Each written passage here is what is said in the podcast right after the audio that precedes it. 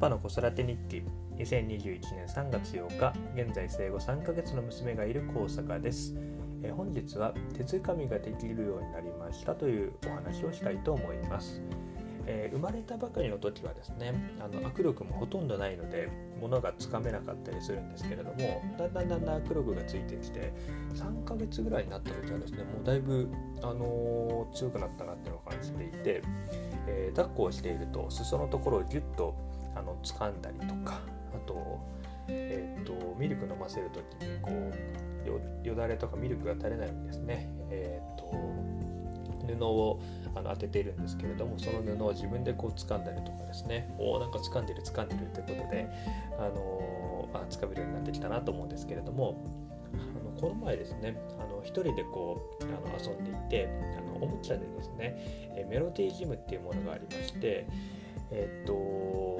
まあ、上からですね、えプーさんのぬいぐるみがぶら下がっていてでそれを、えっと触るとジャラジャラって音が鳴るまあ、そんなものでですね最近は一人遊びができるようになったのであの1日のうち何回かはそうやって遊んでるんですけれどもそのメロディージムって、えーと、触れば普通に音が出るしあと輪っかがついていて輪っかを引っ張ると,、えーと、音楽が流れるんですね。でそれがあの子供が喜ぶような音楽が流れるということで、えっと、これまではですねたまにこうなんかこう泣き泣いてた時とかあのちょっと落ち着かせたい時とかに音楽を聴かせて、えー、泣き止んでいたりとかですね、まあ、そんな感じで僕大人がですねあのその輪っかを引っ張っていたんですけれどもついにですね子供自ら、えー、その輪っかを引っ張るようになりましてなんかそれも気づかずですね。ちょっと洗い物とかしてた時にあれなんか音鳴ってるなんだというふうに思ったらですねああ掴んでるよと、えー、いうことでですもう慌てて写真撮ったりとかですねおおすごいねっていうふうにこ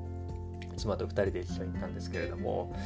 えっ、とやっとですねこう掴めるようになってそしてそれを引っ張るという作業がですねあのできるようになりましていやーなんか子どもの成長を見てると嬉しいなというふうに思った、えー、出来事でした。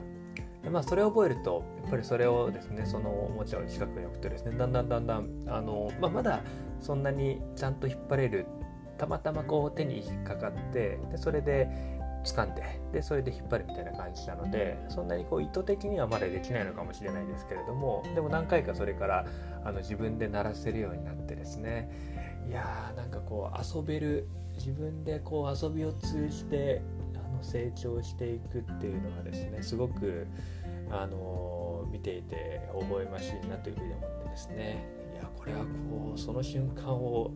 に立ち会うとめちゃめちゃ感動するんだなっていうのをえ肌で実感したそんな出来事でしたまたこれからのですね、え子供の成長も楽しみたいと思います